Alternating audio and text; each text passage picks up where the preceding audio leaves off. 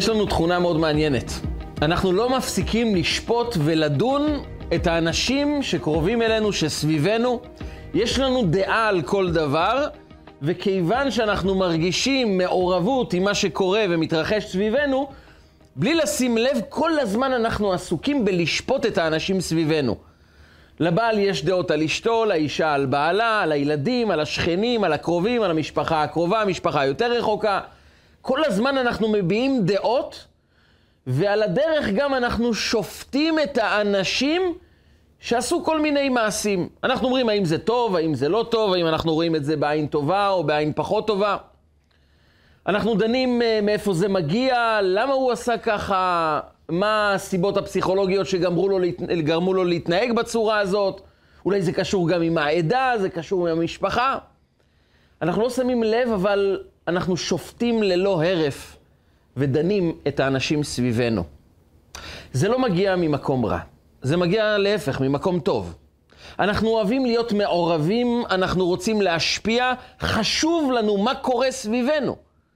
וכשלאדם חשוב מה קורה בעיר שלו, בשכונה שלו, במדינה שלו, במשפחה שלו במיוחד, אז הוא מביע דעות, הוא מעיר הערות, הוא מעביר ביקורת, הוא קובע מה הוא חושב, מה הוא חושב שכדאי, מה לא כדאי, מה נכון, מה לא נכון, האם הוא יתנהג טוב או לא יתנהג טוב. עודף מעורבות מביא אותנו להביע דעות ולשפוט את האנשים סביבנו. אדם לא נוטה להעיר לילדים של השכנים, לפחות לא הרבה, כיוון שהם פחות מעניינים אותו. ודווקא בגלל שהוא אוהב את הילדים שלו, דווקא בגלל שהוא מרגיש קרוב למשפחה שלו, הוא לא מפסיק להעיר להם הערות ולדון אותם ולשפוט אותם. אתה מבולגן, לא אכפת לך מאחרים, אתה צריך להיות קצת יותר רציני בבית הספר, וכהנה וכהנה דווקא בגלל עודף מעורבות. איך גורמים לאדם שרוצה להיות מעורב לשפוט לטובה? לא להטיל תוויות ולקבוע לאנשים, אתם כאלה, אתם אחרים, זה טוב, זה רע. איך אנחנו יכולים להיות לא מהאנשים האלה שאומרים, לא אכפת לי שכל אדם יחיה את חייו, העיקר שאני אהיה אדם טוב לכולם, מחייך לכולם, אבל הוא מחייך לכולם, והוא נחמד לכולם, והוא אדם טוב ואהוב, לא בגלל שהוא מעורב, בגלל שלא אכפת לו מה קורה לאחרים, הוא עושה את החיים שלו. מספרים על אדם שרצה להתחתן, ושדכנית הגיעה הגיע אליו והציעה לו הצעת שידוך, הציעה לו להכיר אישה. והוא אמר, אני אשמח לשמוע את ההצעה, והיא אמרה לו, האישה מאוד טובה, מאוד חביבה, עם הרבה כישרונות, אבל יש לה בעיה קטנה, היא לא רואה. היא לא רואה. חושב ואומר, לא אכפת לי. היא אומרת, איזה אדם טוב, מסתכל על העיקר ולא על הטפל, אבל היא אומרת לו, תשמע, גם יש עוד בעיה, היא גם לא ממש הולכת.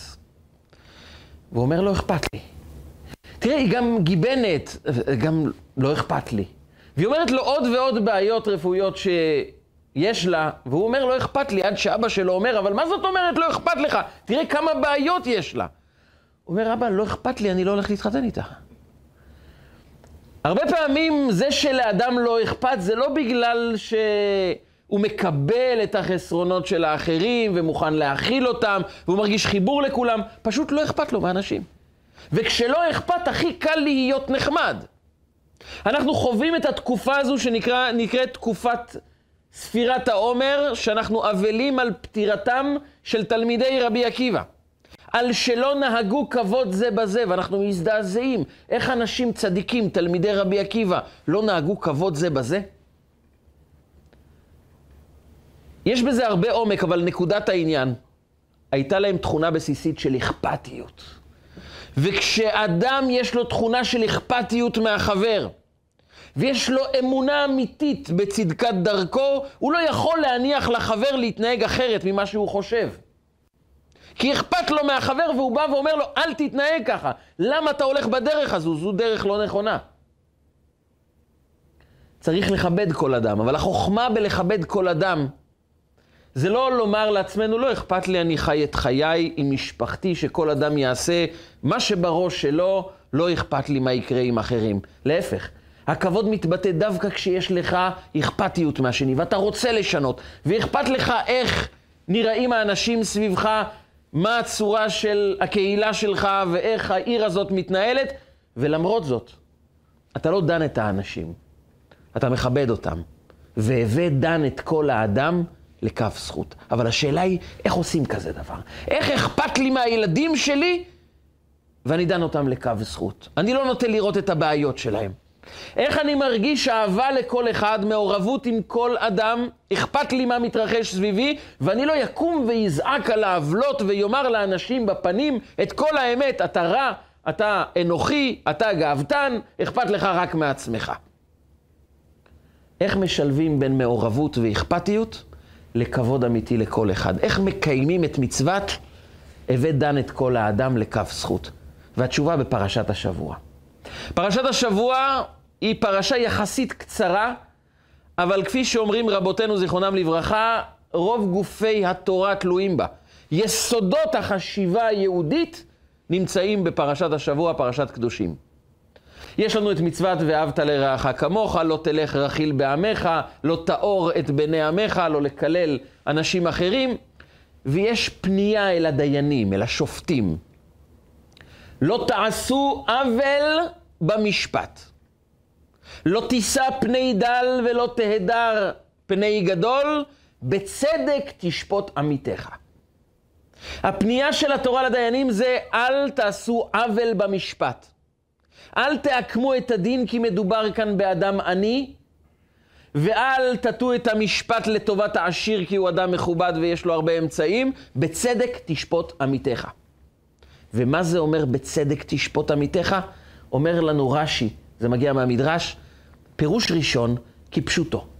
בצדק תשפוט עמיתך. תשפטו משפט צדק. זה מה שאנחנו מצפים משופטים, שיש להם כל כך הרבה כוח להכריע על חייהם של אנשים אחרים. בצדק תשפוט עמיתך.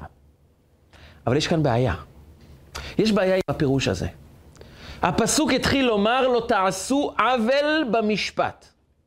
אז כבר אמרו לנו לא לעשות עוול במשפט. מה מוסיפה התורה במילים בצדק תשפוט עמיתך? הרי ברור שאם אני לא עושה עוול במשפט, אני שופט בצדק. אבל התורה אומרת לנו שתי דברים. הדבר הראשון זה לא תעשו עוול במשפט, תשפטו דין אמת. אבל יש עוד דבר, בצדק תשפוט עמיתך. אומר רש"י, מה באה התורה ללמד אותנו? בצדק תשפוט עמיתך, והבדן את כל האדם לכף זכות. לשפוט בצדק את עמיתך, לא פונים כאן לדיינים, לשופטים שיושבים בבית המשפט, פונים לכל אדם ואומרים לו, כשאתה מתיישב על כיסא השופט ואתה דן את החבר שלך, בצדק תשפוט עמיתך, ודן את כל האדם לכף זכות. וכאן נשאלת השאלה, מה זה לדון כל אדם לכף זכות? אם אני באמת לא מכיר אותו, אז גם אם הוא יתנהג לא טוב, אני אשפוט אותו, או יטה את החשיבה שלי לכיוון חיובי, לכף זכות, כי אני אומר, לא יודע מה עובר עליו. אני לא יודע מה גרם לו להתנהג בצורה הזאת, אז כמה שזה קשה, אנחנו נאמר, מן הסתם יש לו סיבה טובה. או שעוברים עליו דברים מאוד קשים, או שהוא התכוון לטובה ויצא לו משהו אחר. אבל יש אנשים שאני מכיר אותם. את האנשים שאני מכיר, גדלתי איתם כל כך הרבה זמן. אנחנו חווינו כל כך הרבה חוויות יחד. אני יודע את החסרונות של האדם הזה. אתה מבקש ממני לדון אותו לכף זכות? למה שאני אדון אותו לכף זכות? מאיפה אני יכול לדון אדם כזה לכף זכות שאני משוכנע שהוא התכוון לרעה? הוא עקף בתור, לא אכפת לו מאנשים, הוא חותך אנשים בכביש, הוא לוקח חניות של אנשים. הוא אדם שבאמת לא מתחשב סדרתי בסביבה.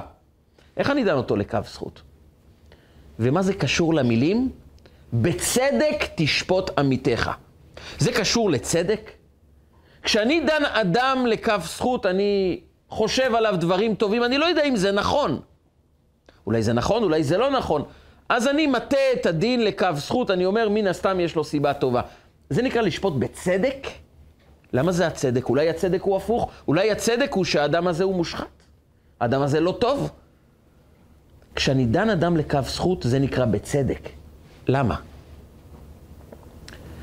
וכאן יש את אחד מהמסרים הנפלאים שלימד הבעל שם טוב הקדוש. כל אדם צריך לזכור שיום יבוא והוא עתיד ליתן דין וחשבון לפני בורא עולם. אבל הלשון היא מאוד מעניינת. השם של דין וחשבון הוא נראה קצת מוזר, כי את הדין נותנים לפני החשבון או אחרי החשבון? דין נותנים אחרי החשבון. קודם כל מחשבנים את הזכויות והחובות של אדם, ואחר כך פוסקים את הדין. אבל בתורה נאמר דין וחשבון, כך אומרת המשנה, כך עד היום אנחנו מתייחסים לזה. דוח ראשי תיבות, דין וחשבון. אבל איזה מין אה, מושג זה שיש דין לפני החשבון, יש חשבון ואחר כך דין. אמר הבעל השם טוב הקדוש, מכיוון שכל אדם יש לו תכונה שהוא רואה את כל הבעיות בעולם, חוץ מהבעיות הפרטיות שלו, או כפי שחכמינו אומרים, כל נגעים אדם רואה חוץ מנגעי עצמו.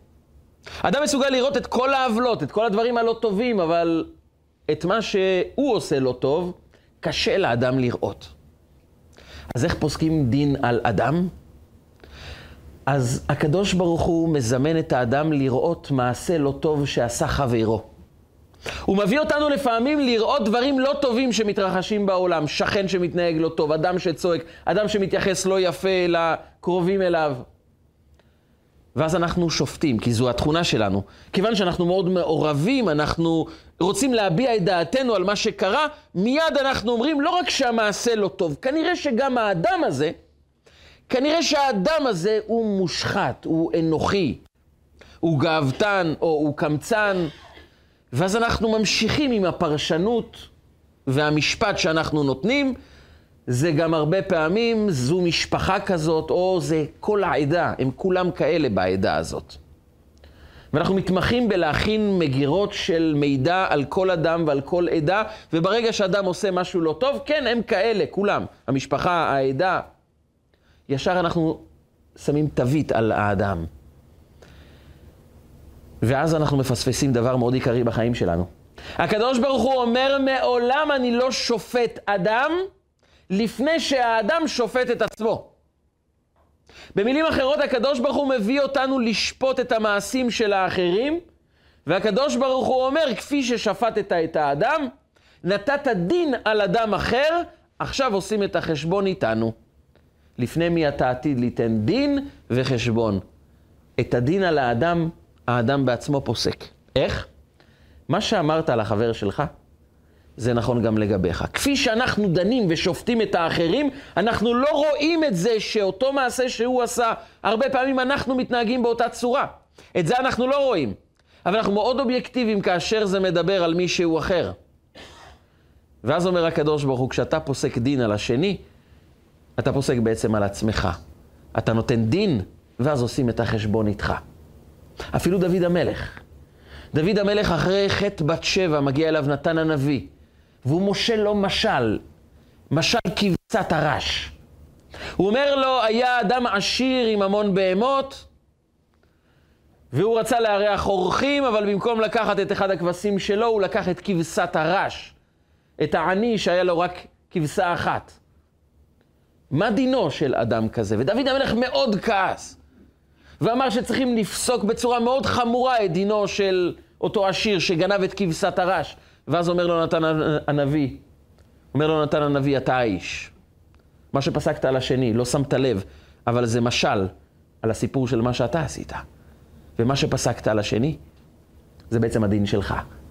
ודוד המלך קיבל את העונש שהוא בעצם פסק על עצמו, ואם זה מדבר על דוד המלך שהיה צדיק, אז קל וחומר שזה מדבר על כל אחד מאיתנו, שאנחנו לא רואים את הנגעים שלנו, אבל כדאי לנו מאוד לשים לב איך אנחנו מתייחסים לשני? האם אנחנו מוצאים בו נקודות זכות? האם אנחנו דנים אותו לטובה? האם אנחנו בוחרים לראות בו טוב? וכאן היסוד הראשון בהווה דן את כל האדם לקו זכות. כשאתה דן את השני, אתה דן בעצם את עצמך.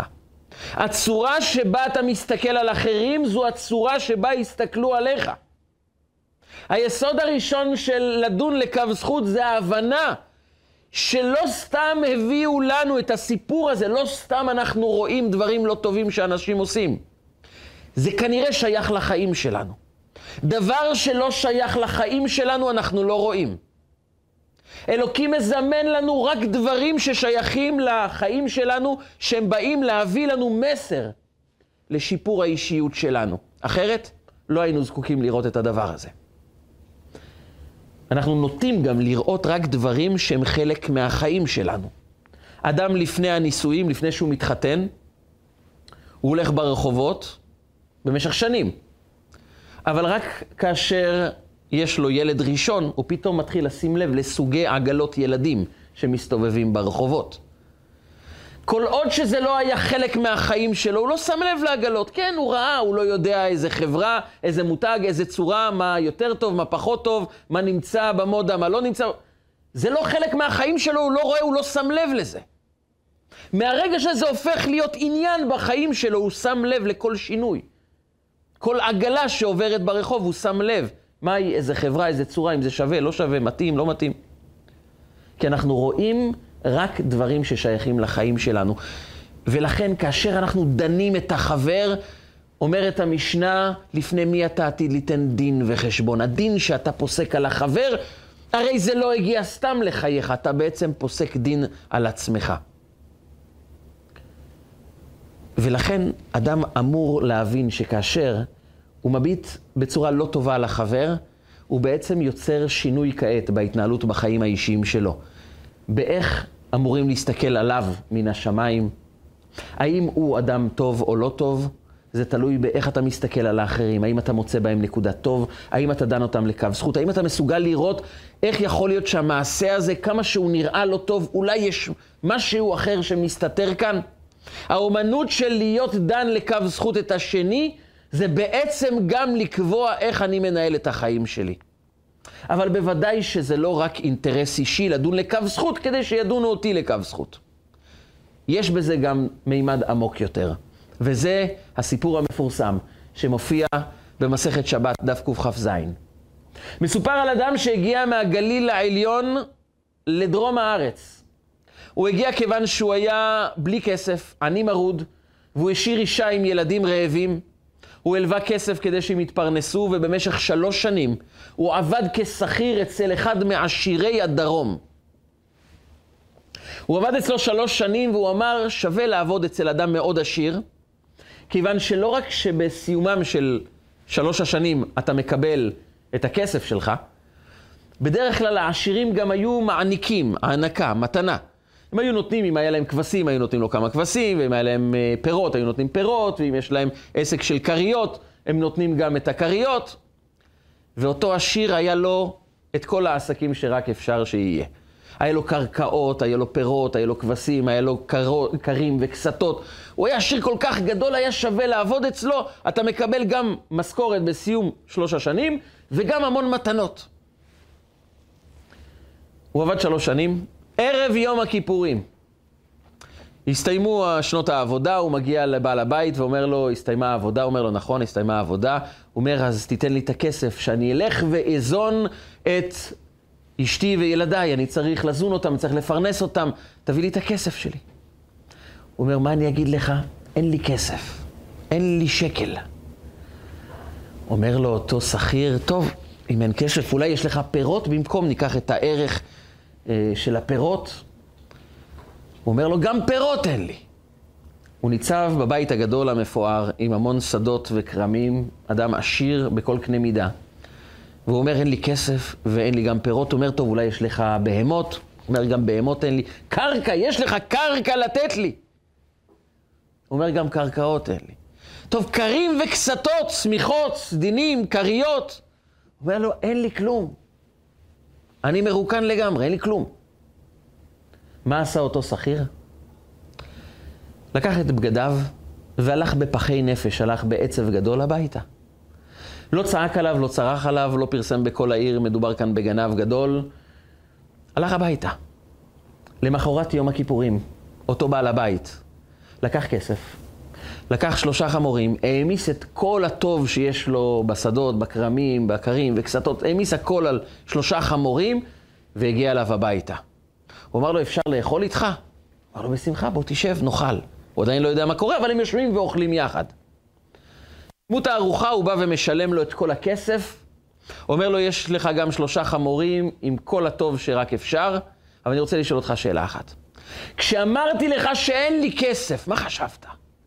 מה אתה חושב על מיליונר שאתה בא לקבל את השכר שלך, לא תרומה? והוא אומר לך, אין לי שקל. מה אתה חושב עליו? אמר לו אותו שכיר, אני חשבתי שאולי יזדמן לך איזה עסק מאוד טוב, ולכן כל הכסף שלך עכשיו נמצא בעסק ואין לך כסף. ומה חשבת שאמרתי לך שאין לי קרקעות? אמרתי, אולי הבאת פועלים לעבוד בקרקעות וכעת אתה לא יכול לתת קרקע אחרת.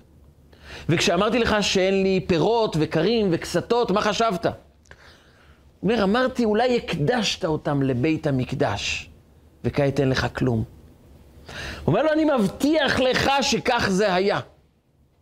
הייתי בכעס גדול על הבן שלי בשם הורקנוס. הוא אמר לי, הוא לא רוצה לעבוד, לא רוצה ללמוד תורה, לא רוצה לעשות שום דבר, הוא חושב שהוא יירש את כל העושר שלי. אני אמרתי לבן שלי, זהו, אתה לא מקבל כלום. כל מה שיש לי מוקדש לבית המקדש. הקדשתי הכל.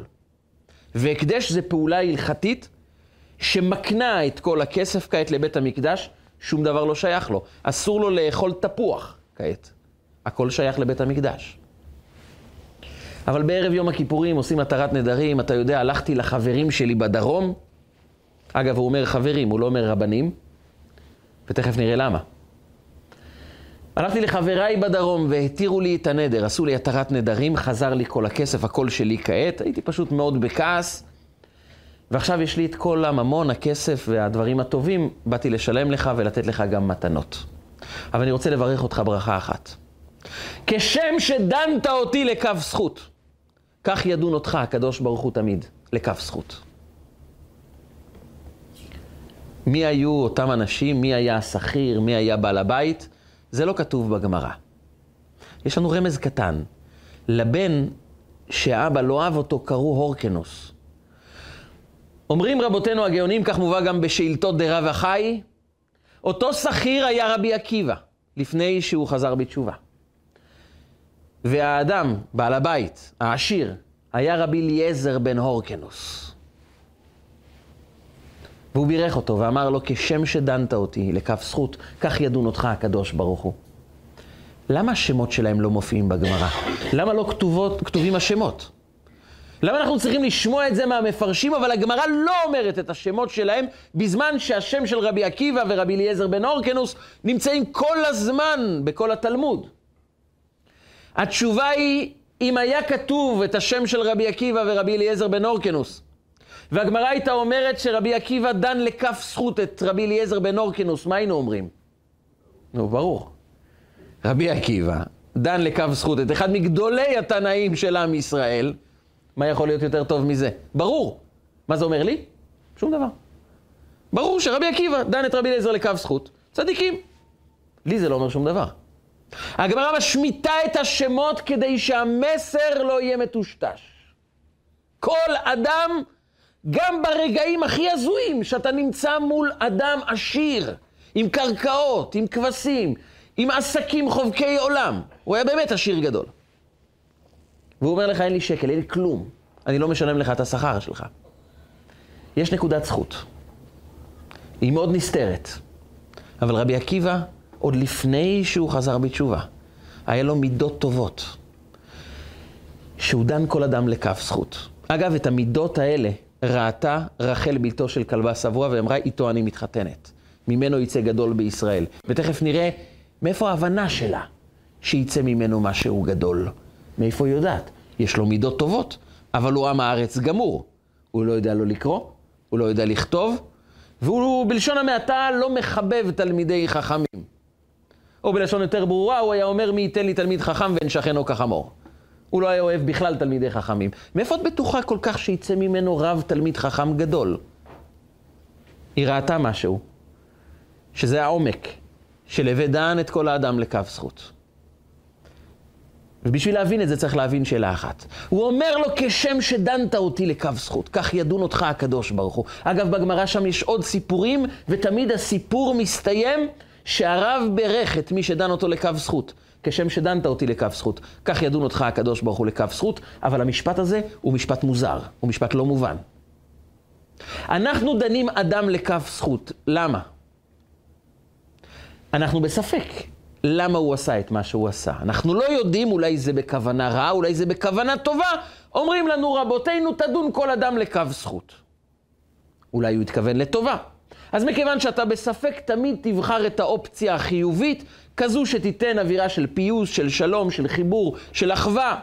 כי אתה לא באמת יודע מה קורה בלב של החבר. אין אדם יודע מה בליבו של חברו, אז תדון כל אדם לקו זכות.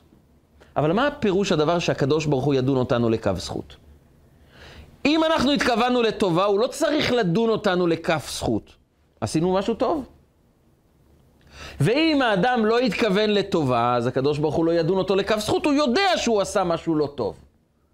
הרי אצל הקדוש ברוך הוא זה הכל גלוי וידוע, מה פירושם של דברים שאלוקים ידון אותך לכף זכות. וכאן יש יסוד עמוק יותר בללמד זכות על החבר. מלבד העובדה שכאשר אנחנו שופטים את השני לטובה, מביטים בו בעין טובה, אנחנו בעצם גורמים שגם היחס אלינו יהיה יחס טוב, הפסיקה של הדין תהיה כפי שאנחנו פסקנו על מישהו אחר. מלבד זאת יש, בו, יש פה עומק. כשם שדנת לכף זכות, כך הקדוש ברוך הוא ידון אותך לכף זכות. מה הכוונה? יש סיפור מאוד מעניין, די מוזר, על פגישה בין חכם בשם רבא בר שילה עם אליהו הנביא. כך מספרת הגמרא במסכת חגיגה, דף ט"ו, שיום אחד פגש רבא בר שילה את אליהו הנביא, ושאל את אליהו הנביא, מה ריבונו של עולם עושה כעת? אומר אליהו הנביא, כעת הקדוש ברוך הוא חוזר על דברי התורה של התנאים, של הצדיקים. הוא חוזר משמו של רבי יהודה ורבן גמליאל, ואומר, יהודה בני אומר, ועקיבא בני אומר כך, וגמליאל בני אומר כך. הוא חוזר את השמות של כל החכמים חוץ מחכם אחד, שהוא לא חוזר את הדברי תורה שלו למרות שהוא צדיק. שואל אותו, מי זה? הוא אומר, זה רבי מאיר. ומה עשה רבי מאיר? למה הקדוש ברוך הוא לא חוזר את דברי התורה של רבי מאיר? אגב, זה מאוד מעניין שהקדוש ברוך הוא אומר למעלה את דברי התורה שאנשים לומדים למטה. אבל למה הוא לא מזכיר את רבי מאיר? אומר לו אליהו הנביא, כי רבי מאיר המשיך ללמוד תורה, הוא ממשיך ללמוד תורה, מאדם בשם אחר, אלישע בן אבויה. אלישע בן אבויה זה סיפור ייחודי, חד פעמי, של אחד מגדולי חכמי ישראל, שכפר לגמרי, הפך להיות אויב ישראל, זרק את כל התורה והמצוות. אדם בעל ידע תורני עצום, שהוא לוחם נגד התורה. ורבי מאיר, שהיה תלמידו לפני שהוא כפר, לפני שאלישע בן אבויה עזב את דרך התורה והמצוות, בזמן שכולם עזבו את אלישע בן אבויה וקראו לו אחר, הוא נהיה אדם אחר, הוא המשיך ללמוד ממנו, הוא המשיך לשאול אותו שאלות, הוא המשיך לקחת ממנו את דברי התורה והמידע שבצורה מאוד מוזרה נמצאת דווקא אצלו. והקדוש ברוך הוא מאוד לא אהב את זה. והוא אמר, אם אתה לומד מאדם רשע כמוהו, אני לא חוזר את דברי התורה שאתה אומר בבית המדרש. אומר אליהו הנביא לרבא בר שילה, אני חוזר דברי תורה, הקדוש ברוך הוא חוזר דברי תורה משמם של כל החכמים חוץ מרבי מאיר, שהוא לומד מאדם רשע. רבא בר שילה שומע את זה ואומר לאליהו הנביא, אבל אני לא מבין. רבי מאיר רימון מצא, תוכו אכל, קליפתו זרק. אדם רגיל שלומד מאדם רשע, עלול ללמוד מהדברים הלא טובים של האדם הרשע. זה מובן. אבל רבי מאיר אדם גדול, הוא יודע להפריד בין עיקר לבין טפל, בין קליפה לבין פרי. הוא לוקח את הדברים הטובים, את הדברים הרעים הוא זורק. אז למה הקדוש ברוך הוא לא חוזר דברי תורה משמו? מה הייתה תשובת אליהו הנביא? באופן מאוד מפתיע, אליהו הנביא אומר לו, אתה יודע מה קרה עכשיו? כעת ריבונו של עולם חוזר דברי תורה משמו של רבי מאיר. מאיר בני אומר בשעה שאדם מצטער, שכינה מה אומרת? שכינה מצטערת בצער של כל אדם, גם של רשע. עכשיו הקדוש ברוך הוא חוזר דברי תורה משמו של רבי מאיר. בעקבות הדברים שלך. והדבר הזה הוא מוזר לחלוטין. אם הקדוש ברוך הוא חושב שמי שלומד מרשע אסור לומר דברי תורה משמו, אז מה השתנה כעת? ואם זה נכון שתוכו אכל, קליפתו זרק, שרבי מאיר ידע להפריד בין עיקר לבין טפל, הרי הראשון שיודע את זה זה ריבונו של עולם. אז אם הטענה נכונה, למה עד עכשיו לא חזרת דברי תורה משמו של רבי מאיר? ואם הטענה הזו לא נכונה, אז מה השתנה כעת? למה כעת כן אתה חוזר דברי תורה משמו? והתשובה המפתיעה, שהיא מהווה את אחד מיסודות החשיבה היהודית. נעוצה במושג שנקרא מידה כנגד מידה. הקדוש ברוך הוא בוחר להנהיג את העולם כפי הדרך שבה אנשים מדברים ודנים אחד את השני. הקדוש ברוך הוא מסתכל ומביט עלינו כאשר אנחנו דנים את האדם לקו זכות, מלמדים עליו זכות. גם אם אנחנו לא מסכימים איתו, אבל אנחנו מוצאים איזה נקודת זכות, נקודה מהירה, איזה כוונה טובה. הקדוש ברוך הוא אומר, אז ההנהגה שלי בעולם, הדרך שבה אני אנהיג את העולם וישפוט את העולם ויעניק לעולם טוב או רע, תהיה על פי מה שאתם החלטתם אחד על השני. ומכיוון שרבא בר שילה בא ולימד זכות על אדם אחר, אומר הקדוש ברוך הוא, אני מקבל את הלימוד זכות הזו, ואני משנה את דרכיי. כי דרכיי נקבעים לא על פי מה שאני קובע, אלא אני מסתכל עליכם ורואה איך אתם דנים אחד את השני. וכשיש אהבה ואחווה ביניכם, ואתם רואים טוב אחד בשני, ואתם דנים כל אדם לקו זכות. אגב, לא בטוח שרבא בר שילה הסכים עם רבי מאיר. לא בטוח. יכול להיות שהוא חלק כמו חברים אחרים שחלקו על רבי מאיר, והראיה, העובדה הפשוטה, שהם לא למדו אצל אלישע בן אבויה. אז רבי מאיר הוא היה די יחיד בעניין הזה. אבל זה לא אומר שאם אתה לא מסכים עם השני, שאתה לא יכול למצוא לו נקודת זכות. ורבא בר שילה מצא נקודת זכות. הוא אמר, רבי מאיר מבחינתו, אומר, אני יודע להפריד בין עיקר לבין טפל. אני זורק את הקליפה ולוקח את הפרי.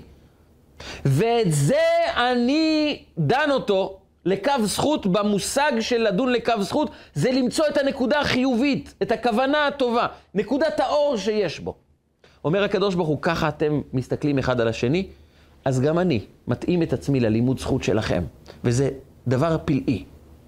שגם אם הקדוש ברוך הוא החליט דבר מסוים, ברגע שאנחנו דנים אחד את השני לקו זכות, הקדוש ברוך הוא אומר, הנהגת העולם כעת תהיה בקו, בצינור של חסד. למה? כי ברגע שאתה מסתכל על אדם שעושה משהו שאתה לא מסכים איתו, אבל אתה אומר, יש כאן אולי איזה כוונה טובה, ואתה שובר את הראש להבין למה היא עשתה את הדבר הזה, למה הוא התנהג ככה. מה נקודת הטוב שכן אפשר למצוא? לקלל אנשים שעושים דברים לא טובים זה הכי קל בעולם. לראות את הרע שיש אצל אנשים שעושים דברים שנראים בחיצוניות רע, או שבאמת הם דברים רעים, לומר כמה הם לא טובים ולהסביר כמה הם לא טובים ולנתח מאיזה תכונות רעות באות ומתגלות במעשים שלו, זה הכי קל בעולם, זה הכי טבעי, הכי פשוט. אבל לא בשביל זה באנו לעולם, לא זה התפקיד שלנו. התפקיד שלנו זה למצוא את נקודת הטוב שמסתתרת פה. איזה כוונה טובה. אולי משהו לא עובר עליו טוב. בזה אנחנו לא רק מביאים על עצמנו קו של חסד ודין של רחמים עלינו, אנחנו יוצרים הנהגה בעולם שהיא הנהגה של חסד, הנהגה של טוב. בכל מחשבה שאני חושב על השני, אני חייב רגע לתפוס את עצמי ולשאול את עצמי, יש בי עין טובה לשני?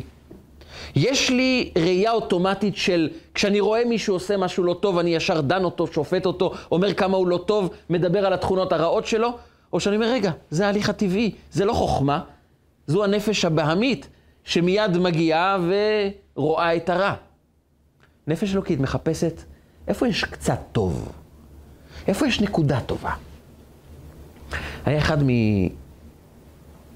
מהקברנים או דבוראים, מה שנקרא, מגדלי אה, דבורים לצורך אה, הפקת דבש. הוא אמר פעם משפט מאוד מעניין, הוא אמר, אדם צריך להיות זבוב, להיות דבורה ולא להיות זבוב. מה הכוונה להיות דבורה ולא להיות זבוב? הוא אומר, זבוב, תשים אותו בגן של פרחים. תמיד תמצא אותו בסופו של דבר בפח הקטן שנמצא בכניסה.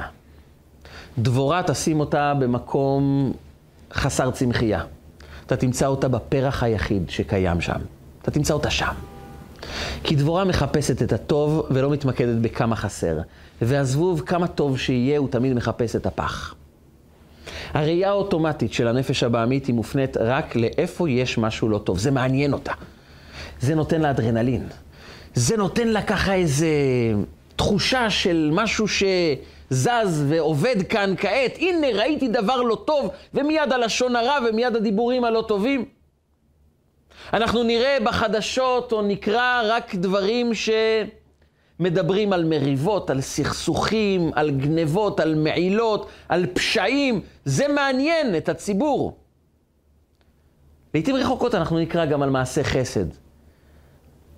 אבל הרבה פעמים, רוב החדשות יהיו ממוקדות בדברים הרעים. למה? את הנפש הבעמית שלנו זה מאוד מעניין. היא מתמקדת במה חסר. ואנחנו צריכים לעשות היפוך. אנחנו צריכים להרגיל את עצמנו להקשיב לקולה של הנפש האלוקית. מה טוב? להתעניין בטוב. להתעניין בטוב זה לא רק למצוא את הטוב. זה הליך נפשי שמעניין אותי, מסקרן אותי, למצוא את הטוב של האנשים. כל עוד שלא רכשנו את המידה הזו של סקרנות למצוא את התכונות הטובות שיש אצל האנשים, לא נגענו עדיין בלדון כל אדם לקו זכות.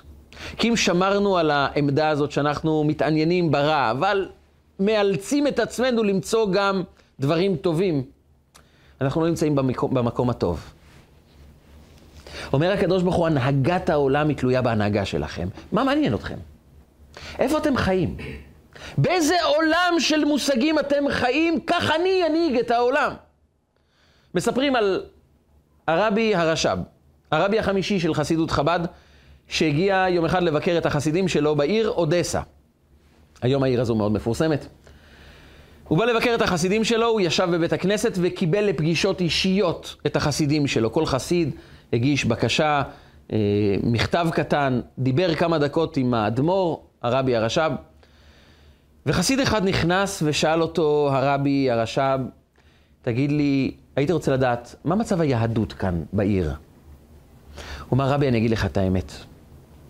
סדום ועמורה, תוהו ובוהו. כולם רבים עם כולם. כל אחד פותח לו מניין כי הוא רב עם הגבאי, הוא רב עם, האי, עם, ה, עם הרב. אה, פותחים פה מניינים על ימין ועל שמאל, כל הזמן מריבות, ההוא הולך לפה ולא הולך לשם, ואחד פותח גמח, השני פותח גמח, וכל הזמן יש מריבות מי יותר טוב מהשני, כל קהילה נלחמת בקהילה השנייה. חייבים לעשות פה סדר, רבי, אם הגעתם לפה, תעשו פה סדר אחת ולתמיד. המריבות והחוסר פרגון והסכסוכים שיש כאן זה משהו בלתי נסבל. אומר לו, טוב, תודה ששיתפת אותי. נתן לו רובל לאות תודה. הוא יצא, חבר שלו נכנס. הוא יוצא מהפגישה עם עשרה רובלים. והם מדברים אחרי הפגישה, איך היה אצל הרבי, מה הוא אמר, והם מספרים אחד לשני, אני קיבלתי רובל אחד, והוא אומר לו, אני קיבלתי עשרה רובלים. הוא אומר לו, למה אתה קיבלת עשרה רובלים? הוא שאל אותך מה קורה בעיר? הוא אומר, כן. נו, גם אותי הוא שאל, ולי הוא נתן רובל, מה, מה אתה ענית לו? אומר, מה עניתי לו? עניתי לו, רבי, ברוך השם, איזה עיר מוצלחת. כל יום נפתח פה מניין חדש, כל יום יש בית כנסת חדש, גמחים נפתחים פה, אחד עוזר לשני, יש כאן פעילות עצומה של יהדות, של עזרה, של חסד, של שיעורי תורה, כולם פותחים כאן שיעורי תורה, ברוך השם. ואז הרבי מאוד שמח, הוא אמר, תודה ששימחת אותי, נתן לי עשרה רובלים. החסיד הראשון לא יכל לשמוע את זה. הוא יצא מהכלים לגמרי, הוא אומר, אני לא מבין. אני מספר לו את האמת, ואני מקבל רובל אחד. והוא מוכר תותים, מספר סיפורים שלא מהעולם הזה, מקבל עשרה רובלים, זה לא צודק. זה חסר צדק. בצדק תשפוט עמיתך. אז הוא ביקש להיכנס שוב פעם אצל הרבי. והוא נכנס, והוא שואל את הרבי, רבי, אני חייב לשאול. אני אמרתי לך את האמת וקיבלתי רק רובל, והחסיד השני סיפר לך את כל הסיפורים הטובים שהם לא כל כך מציאותיים, והוא קיבל עשרה רובלים, למה זה? הסתכל עליו במבט חודר, הרבי הרשע, ואמר לו, תגיד, אתה באמת חושב שאני צריך אותך כדי לדעת מה קורה בעיר? אני לא שאלתי אותך מה קורה בעיר, את זה אני יודע טוב מאוד. שאלתי אותך שאלה אחרת. שאלתי אותך באיזה אודסה אתה חי. מה התחושה שלך בעיר? איך אתה מסתכל על האנשים? איך אתה מסתכל על הקהילה? איך אתה מסתכל על העיר? מהי צורת ההסתכלות שלך? זה מה שמעניין אותי, וראיתי שאתה חי באודסה לא נעימה. אודסה של מחלוקות, של מריבות, של סכסוכים. זה לא שימח אותי. החסיד השני חי באודסה אחרת, וזה משמח אותי. ולמה זה משמח אותו? כי צורת ההסתכלות שלך, זה מה שיקבע בסופו של דבר מה באמת יתרחש. לצעוק על העוולות ולדבר כמה כולם מושחתים וכולם אכפת להם רק מעצמם וכל אחד אגואיסט וכל אחד מתמקד רק בעצמו, מזה לא יגיע ישועה. ישועה מגיעה מהעובדה שאדם מוכן להסתכל אחרת. וכשאדם מסתכל אחרת, רבא בר שילה פוגש את אליהו הנביא ומלמד זכות על רבי מאיר, אומר, הוא התכוון לטובה, אומר הקדוש ברוך הוא, ככה אתה אומר, אני משנה את צורת ההסתכלות שלי. אני משנה כעת את צורת ההנהגה, ועכשיו אני מכריז מיד. מאיר בני אומר בשעה שאדם מצטער, שכינה מה אומרת? שהקדוש ברוך הוא מצטער על הרשעים, ובטח על הצדיקים. ואם נרצה רק עוד דוגמה אחת, מספרת הגמרא בבבא קמא דף נ' סיפורו של נחוניה, חופר שיחין. היה אדם שלקח על עצמו לחפור בארות מים עבור עולי הרגל. עבור אלה שעולים לירושלים ואין להם מים. לא היה קיוסקים לקנות בקבוקי מים, הוא חפר בארות, ולאורך כל הדרך, עד בית המקדש, היו בארות של מים שאנשים יכלו לשתות, להרוות את צימונם. ויום אחד הבת שלו נפלה לתוך אחד מהבארות. נפלה לבאר, זה היה סכנת מוות, ובמקביל לניסיונות החילוץ, שבתנאים של פעם היו מאוד מאוד קשים, רצו לרבי חנינא בן דוסה, אחד מגדולי הצדיקים שהתפלל. ניגשו אליו ואמרו לו, הבת של נחוניה חופר שיחין טבעה בבאר, תתפלל עליה. הוא אומר, זה הכל בסדר, היא תינצל. הוא אומר, מה תינצל? תתפלל. הוא אומר, זה בסדר, אני מתפלל, אבל היא תינצל. שעה ראשונה אומר, היא תינצל, שעה שנייה הוא אומר, תינצל, שעה שלישית אומרים לו, מה זה תינצל? אי אפשר לחיות שלוש שעות בתוך הבאר. הוא אומר, לה, הוא אומר להם, היא כבר יצאה. הלכו לשם, ראו שהיא יצאה. שאלו אותה, מי העלה אותך? איך יצאת מהבאר העמוק הזה?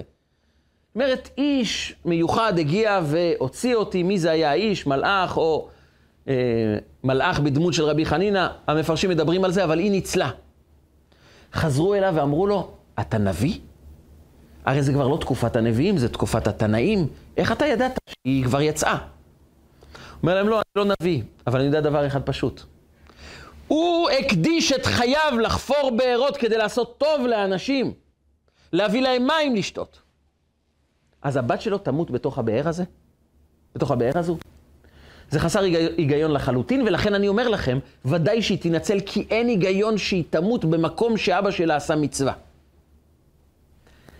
והיא ניצלה באמת, אבל הגמרא מסיימת במשפט אחד, שהופך את כל הסיפור על פניו.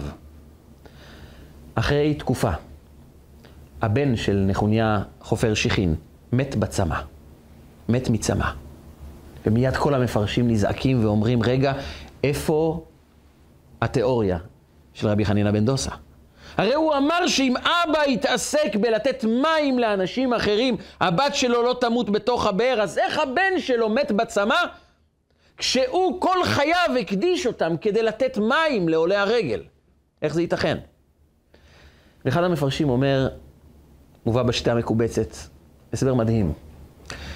כשהבת שלו טבעה בבאר, רבי חנינא בן דוסה היה בחיים, והוא אמר, ריבונו של עולם, תדון אותו לקו זכות. הוא חפר בארות לטובת אנשים אחרים, אז איך הבת שלו תמות?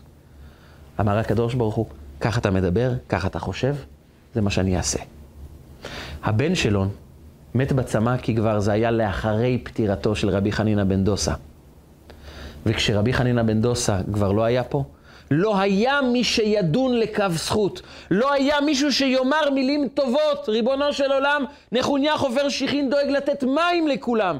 אז שהבן שלו לא ימות בצמא. לא היה מי שידבר את הדיבורים הטובים. ולכן הנהגת הקדוש ברוך הוא בעולם הייתה כבר שונה. וזה היסוד החשוב. לדון לקו זכות זה בעצם לקבוע מה תהיה הנהגת הקדוש ברוך הוא בעולם. היסוד הראשון הוא מה שאתה פוסק על השני, אתה פוסק בעצם על עצמך. הדין שאתה דן את החבר, צורת ההסתכלות שלך עליו היא בעצם קביעה איך יסתכלו עליך, עלינו. אנחנו קובעים את צורת החיים שלנו, איך יתייחסו אלינו, בצורה שבה אנחנו מתייחסים לחבר. ואם אנחנו רוצים באמת שיהיה עולם של שלום, עולם של טוב, זה תלוי בידיים של כל אחד מאיתנו. כשאנחנו אומרים, נו, מתי יהיה כבר שלום בעולם? מתי תהיה אהבת ישראל?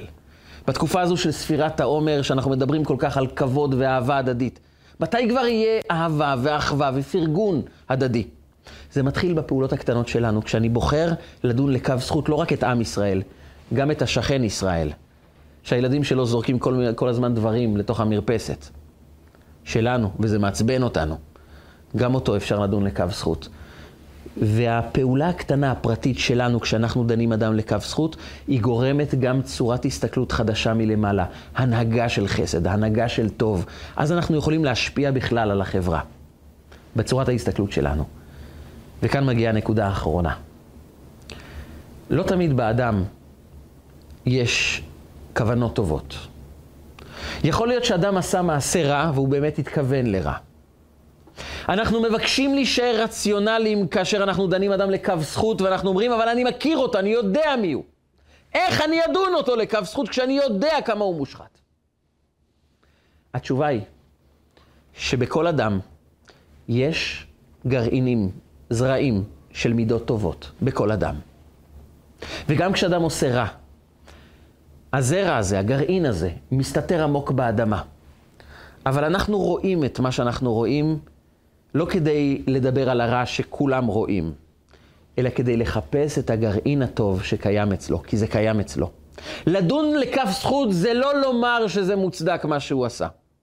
זה גם לאו דווקא קביעה שהוא התכוון לטובה, יכול להיות שהוא לא התכוון לטובה. אבל זו ראייה אמיתית של בצדק תשפוט עמיתך. יש בכל אדם צדק, יש בכל אדם טוב. יש בתוכנו מידות טובות, גם כשאנחנו לא התנהגנו טוב, עדיין קיימים בתוכנו המידות הטובות. והצרה הגדולה, הנזק הגדול שמתרחש עם ילדים זה מה? שיש להם הורים או מורים או אנשים שאחראים עליהם, שתמיד מראים להם כמה לא טוב הם עשו, ואף אחד לא בא להזכיר להם כמה טוב מסתתר בהם. כולם מתעסקים רק עם הגלוי, שכעת הוא לא נראה טוב, ואף אחד לא מחפש את הזרעים הטובים. בצדק תשפוט עמיתך, זה צדק. זה לא פריבילגיה, זה לא איזה מעשה הירואי, זה לא איזה מעשה רוחני של איזה אדם שהוא מאוד גדול כמו רבי עקיבא או רבי אליעזר בן הורקנוס. זה מחויבות של כל אחד מאיתנו בצדק תשפוט עמיתך. איך אתה דן אדם בלי למצוא את הטוב שיש בו.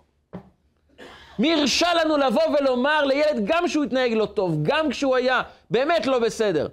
ולומר לו רק את הדברים הרעים, ומתי מצאנו את הנקודות הטובות שיש בו. מתי אנחנו מזכירים לו כמה טוב יש בו. באים בחסידות ואומרים, כשאתה דן אדם לקו זכות, זה לא אומר שאתה מסכים למה שהוא עשה, זה לא אומר שאולי הכוונה שלו הייתה טובה, יכול להיות שגם הכוונה הייתה רעה. אבל אני מתמקד בטוב שיש בו.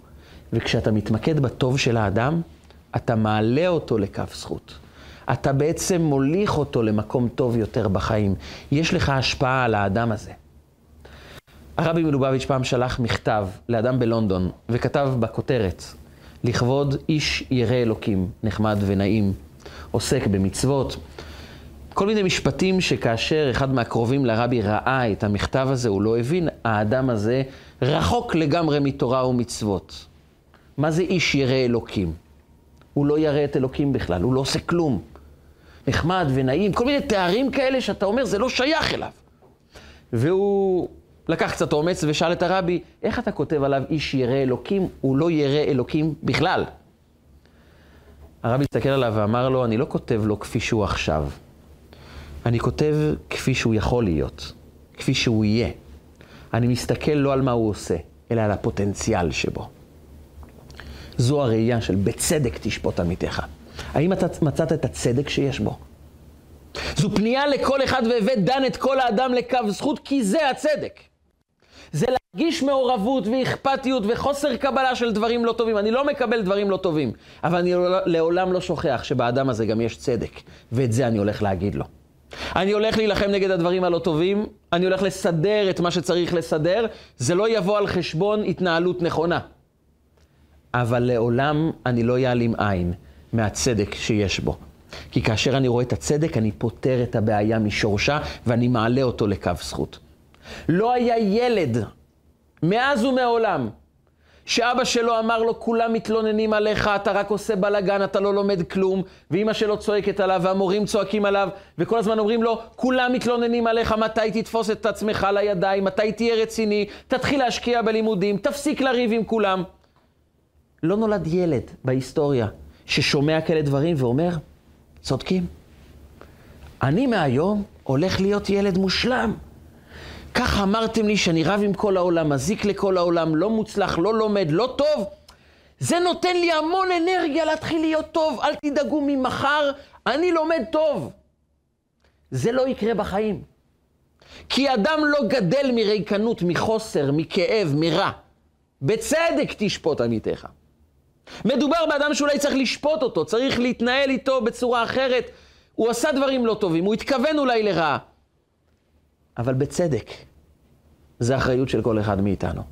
למצוא את נקודת הטוב, וכשאתה מזכיר לו כמה הוא טוב, במקביל לזה שאני צריך לסדר את ההתנהגות שלו ולמקם אותו במקום יותר נכון, אבל עיקר ההתעסקות זה בצדק תשפוט עמיתך. הבא דן את כל אדם לקו זכות, זה לא להסכים לרע. זה לא להתעלם מהטוב. זה להכיר בזה שהרע הוא חיצוני והצדק הוא האמת, הטוב, הצדקות. זה מי שהוא באמת. וכשאתה מביט על זה ואתה מחפש בו את הטוב, ואז אתה מנסה להוליך אותו למקום טוב יותר, אתה מוליך אותו מהפוטנציאל של כף זכות, למימוש של כף זכות. מי שצמח בחיים שלו, מי שהצליח, זה הרבה פעמים בזכות אדם אחד שאמר את המילה הנכונה במקום, אתה כישרוני, יש לך יכולת, אתה חכם, יש לך אמביציה, יש לך חברותיות, יש לך דאגה, יש בך חסד. המילים האלו הן מילים שמשנות את המציאות. אני אולי רק אשתף, אשתף אתכם לסיום בסיפור שהיה לי בתור נער צעיר בישיבה. היה לנו כיתה שהגיעה לשיעור, שיעור די עמוק, שיעור שנגע בעומק של המפרשים של התלמוד, והרב נכנס עם איזה רעיון מאוד עמוק בפירוש המהרש"א, אחד מגדולי הפרשנים של התלמוד, והוא ניסה להעביר לנו את הרעיון הזה, אבל אף אחד לא קלט. זה היה סוף שבוע, היה די... אה, אה, זמן קשה, זמן שהחברים, כולנו לא היינו מרוכזים. והוא מנסה להסביר, וכולנו עייפים, חסרי אמביציה, אין לנו כוח להשקיע, גם לא מבינים שום דבר, אבל הרב היה במלוא המרץ. הוא הסביר בהתלהבות פעם אחת ופעם שנייה, ארבע, חמש, שש פעמים הוא הסביר את זה, בתנועות, בהתלהבות, בהשקעה אמיתית. ואף אחד לא קלט כלום, זה כבר הפך להיות מביך. הוא מדבר, הוא מסביר, הוא מוציא את הגרון, נותן את כל הלב, ואף אחד לא מבין כלום. באמת שהשתדלנו, באמת לא הבנו. וכיוון שזה כבר הפך להיות משהו קצת מביך, חבר שלי מסוף הכיתה מסתכל עליי, מחייך, ומסמן לי בפנים, המצב אבוד. המצב מרוסק לגמרי, אין סיכוי שמישהו פה יבין משהו היום. הוא הולך להוציא את הגרון שלו עד סוף השיעור ואף אחד לא יבין כלום. ואני מחייך לו בחזרה בחיוך שמסכים ואומר, באמת, המצב, נקווה ששבוע הבא יהיה שיפור במצב, אבל המצב באמת גרוע. מחייך לו בחזרה. אבל הוא ישב בקצה הכיתה ואני ישבתי באמצע והרב תופס אותי, מחייך. וזה לא נעים. לא נעים לרב שהוא מוציא את הגרון שלו, שכל כך משתדל, שכל כך משקיע, ופתאום מישהו מחייך לו מול הפנים. הוא פונה אליי ואומר לי, יואב, אתה חייכת. זה היה לא נעים לחלוטין. באמת שלא התכוונתי, אבל זה היה המצב. ואז הוא פונה לכיתה ואומר, תראו, יואב חייך. ואני רוצה להגיד לכם שיש כל מיני סוגי חיוכים. זה חיוך של אדם, של בחור, שסוף סוף הבין את דברי המרשה. אני רואה עליו את שמחת התורה. אני רואה תענוג של אדם שסוף סוף, אחרי הרבה עמל, הבין. ואני כל כך שמח, הוא באמת כך הסתכל על הדברים. והוא כל כך שמח ואומר, כמה שימחת אותי עם החיוך שלך, גרמת לי עונג, הנה הבנת את זה. והוא מסביר לכיתה איך רואים על אדם שמחת התורה, שהוא שמח בלהבין את התורה, ואני מתפלל שיהיה לי את הנס שהיה לקורח. שהאדמה תבלע אותי פה, כי כבר הסיטואציה הזאת ממש לא נעימה. חלק מהכיתה מסתכלים, אה, הבנת? והחבר שלי מסוף הכיתה מסתכל מה קורה פה, והוא מתחיל לחייך ואומר, טוב, עכשיו יהיה פה שמח מאוד, והרב ממשיך ואומר, תראו, אני הסברתי לכם כמה פעמים, אף אחד לא הבין, יש לי רעיון. יואב הבין, יואב יסביר לכולם. שהוא יסביר, תקום תסביר אתה, אולי ממך זה יבוא. ועכשיו באמת, החבר שלי מסוף הכיתה הרגיש שעכשיו באמת הולך להיות מעניין פה בשיעור הזה, ואני לא יודע מה לעשות. והוא מסביר להם כמה, אני, כמה הוא שמח בזה שהוא הבין, וכשהוא מדבר עם הכיתה ואומר להם, הוא יסביר, אני מנסה ברגעים האחרונים ללמוד מה כתוב, לקרוא. אולי תחדור הבנה, אולי יהיה איזה נס פה. כי כמה כואב לאכזב אותו. ואני קורא וקורא, ואני לא יודע מאיפה זה הגיע, אבל באותם רגעים הבנתי. הבנתי את דברי המרשה. כל מה שהוא חזר כל השעה האחרונה, פתאום ההבנה חדרה בתוכי. וכשקמתי, הסברתי את מה שהוא ניסה להסביר במשך כל השיעור. והרב מאוד שמח, והחבר מסוף הכיתה בא אליי בסוף השיעור ואומר, תגיד, אתה עושה ממני צחוק? אתה סימנת לי שאתה כמוני, לא מבין, בסוף מתברר שהבנת? אמרתי לו, אני מבטיח לך, כמו כולם, לא הבנתי. אבל אני לא יודע, אולי זה עושה משהו שרב מחדיר לך שאתה הבנת, ואומר לך, אתה הבנת, והוא שמח, הוא רואה בך הבנה. אולי זה מוציא משהו. ואני הבטחתי שאני אשתף את הסיפור הזה כי הרגשתי על בשרי. שכשאדם באמת ובתמים מאמין, מאמין שיש צדקות בשני, זה הופך את הקערה על פיה, זה מגלה באדם כמה טוב יש בו. על זה אומרת לנו התורה, בצדק תשפוט עמיתך. תדון אותו לקו זכות, כי זה צדק, כי יש בו צדקות, כי זה אמת. והחוכמה היא למצוא את נקודת האמת שבו, את נקודת הצדקות, לראות בגרעין הקטן את הפוטנציאל הגדול של העץ שהולך לתת פירות. והתפקיד של מי זה לדון כל אדם לקו זכות? זה התפקיד של כל אחד מאיתנו. את כל מי שנפגוש, אנחנו חייבים לומר, אם הוא עושה טוב, זה מעולה. וגם אם הוא מתנהג לא טוב, זה האתגר שלי כעת, למצוא את נקודת הטוב, את הבצדק תשפוט עמיתך. ואם אנחנו שופטים אדם אחר לטובה, הנהגת הקדוש ברוך הוא אלינו תהיה הנהגה של חסד, הוא יראה בנו רק את הטוב, בעולם את הטוב, ואז הטוב האמיתי, שנסתר כעת, יבוא ויתגלה בגאולה שלמה, עם משיח צדקנו במהרה בימינו, אמן ואמן. רגע של חוכמה, רגעים קצרים ומשנה חיים. הצטרפו אלינו, הרשמו לערוצי רגע של חוכמה ביוטיוב, בפייסבוק, באינסטגרם ובוואטסאפ.